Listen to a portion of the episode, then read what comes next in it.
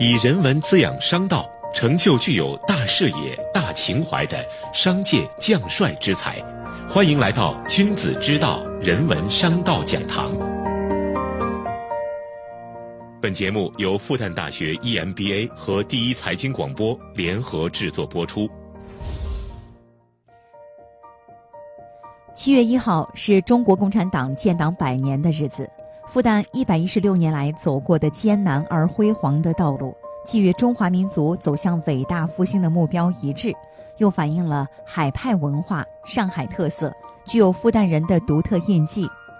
本期节目，资深媒体人香辉一个人的复旦叙事作者读史老张张国伟来和我们聊聊消逝的校园风景、远去的人物背景，去拼接描述一段独特的复旦记忆。题目是“百年复旦校史”，是独家记忆，也是中华民族奋斗史。我是声音转述人韩星。再来说说复旦地理。一九一七年，复旦正式改组为大学，设文理商三科。当时，李鸿章后裔吕兴词颂想把复旦逐出学家会理工祠。一九一八年，李登辉老校长赴南洋各地向华侨募捐，募得了十五万银元，在江湾购地七十亩，也就是现在的邯郸校区西部。一九二零年正式破土动工，一九二二年江湾复旦建成。关于江湾复旦一词，实际上是和战时迁址重庆的北碚复旦相对应的。现在，我们从上世纪三十年代初的老地图中，还能依稀看到江湾复旦最初的样子。一九二二年，江湾复旦校园初建时，只有三幢建筑：第一宿舍、简公堂和义祝堂。第一宿舍位于今天香辉堂原址，八一三事变时被日军炮火炸没了。简公堂坐西朝东，我读书的时候是新闻系、哲学系办公楼。几年前造十八号地铁被拆，今天正在复建中。义柱堂就是现在的校史馆，位于现在的香辉堂对面，由华侨实业家黄义柱先生出资捐建。义柱堂最早造的时候只有中间一个部分，到一九三零年又增添了两翼。最初它是行政办公楼兼图书室，据说李登辉老校长就在上面办公。所以，我们现在参观校史馆的时候，到二楼可以去感受当年李老校长的气息。义祝堂扩建后改名叫仙洲馆，以复旦商科教授薛仙洲先生名字命名，作为校图书馆使用。义祝堂也就是校史馆，是复旦现存最古老的建筑，没有之一。这三幢楼实际上是围绕河流建筑的，三幢建筑旁边有两条河流。一条是东西向的界洪帮，还有一条是蜿蜒的走马塘。他们把三幢楼围成一个 C 字，成为复旦校园的护城河，因而有“走马塘旁立红宫”之说。至于五角场概念，它是后起之秀。五角场的广义范围是东到军工路，西到大柏树，北到英航路，南到走马塘，地域肯定要比复旦大。但是它比复旦年轻，复旦一九二二年在这里立校，五角场则要晚得多。五角场的名称源于五条马路，这五条路最终修筑完成要到一九三零年代了。但是有了五条路，这里还不叫五角场，叫新上海或新中国。著名画家赵无极小时候就住在这一带，他的故居今天还在，就在正通路五角场街道办事处内。在赵无极的回忆录里，没有“五角场”三个字，只有“新上海”和“新中国”。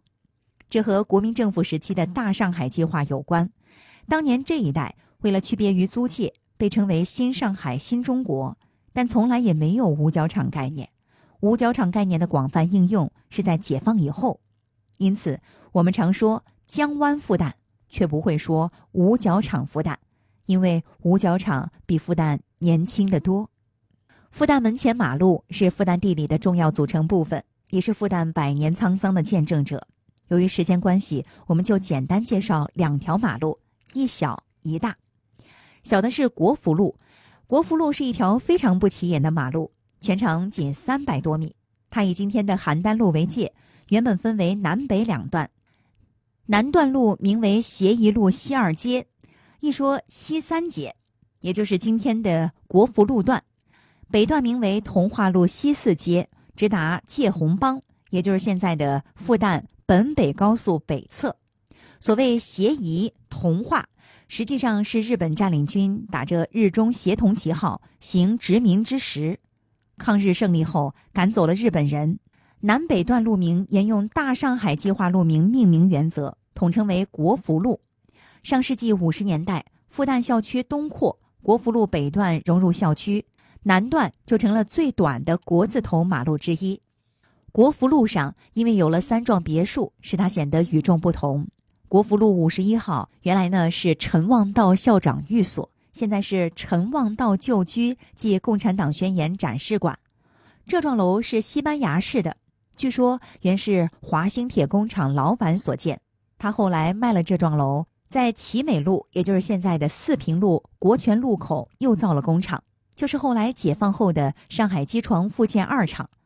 另有一说，说解放初这幢小楼曾做过血吸虫病防治站，一九五六年复旦把它买下，供陈望道校长居住。起初陈望道校长不同意，后来学校做他思想工作。把底楼作为语言研究室，他才答应入住。五十一号北面另有两幢小楼，六十一号与六十五号。这六十一号与六十五号的门牌不称为国福路六十一号、国福路六十五号，而是属于国顺路六百五十弄六十一号、六十五号。为什么呢？国福路五十一号原有开在国福路的单独小门，六十一号、六十五号没有，他们属于酒舍。六十一号是苏步青旧居，六十五号原来是陈建功旧居，后来由谭家珍入住。苏步青和陈建功两位老先生都是院系调整后从浙大来的大咖，中国科学院学部委员、数学大家。那时候，为了落实党的知识分子政策，复旦党委书记杨希光决定另造这两幢别墅给他们两位住，所以这三栋楼见证了一个时代。过两天，修缮一新的六十一号、六十五号将和五十一号一起被命名为爱国主义教育建筑群，对公众开放。大家有机会一定要去看一看。复旦门前的大马路叫邯郸路，邯郸路原来就叫祥阴路。从地图上看，今天的祥阴路和邯郸路是一条直线，实际上原来就是一条路。这条路建造的时候碰到很多困难。一九二二年，江湾复旦校园落成后，在南侧建了古典牌坊式的老校门。这个门在二零零五年百年校庆的时候重新复原建造了，但是这个门从来不开，因为祥阴路一直没有完全修好，前面都是农田，造造停停，造造停停，一直没有通到校门。复旦人出行都是走后门，后门跟前有一条路。就是我们现在的正明路。抗日战争胜利后，邯郸路曾一度改名叫魏德迈路。魏德迈原是中国战区参谋长，据说和蒋介石关系很好。魏德迈曾建议中国马路全部靠右行，因为蒋介石需要美国的军事援助，要进口大量的美式装备，而美国的汽车就是靠右行的。这个建议得到蒋介石的首肯，其影响一直到现在。我们现在道路就是靠右行的，可见蒋介石对魏德迈的话言听计从。魏德迈有一次访问上海，上海居民在祥阴路今天的邯郸路段夹道欢迎他。不久，这条路就被改成魏德迈路。上海解放后，就把他的名字改了，改为邯郸路。它是以1945年8月的一个重要战役——邯郸战役命名的。当年刘伯承、邓小平领导的晋冀鲁豫解放军击退了国民党军的进攻，这是一场关键性胜利。所以，与其说邯郸路是以地理名词来命名的，不如说它是以军事和政治名词来命名的。邯郸路上曾经有过三所高校，一所是复旦，上世纪三十年代在复旦西侧有过一所两江女子体育学校，解放后在复旦东侧。也就是今天的新闻学院区域，原来是青专轻工业高等专科学校，现在好像已并入上海应用技术大学，已经搬到奉贤去了。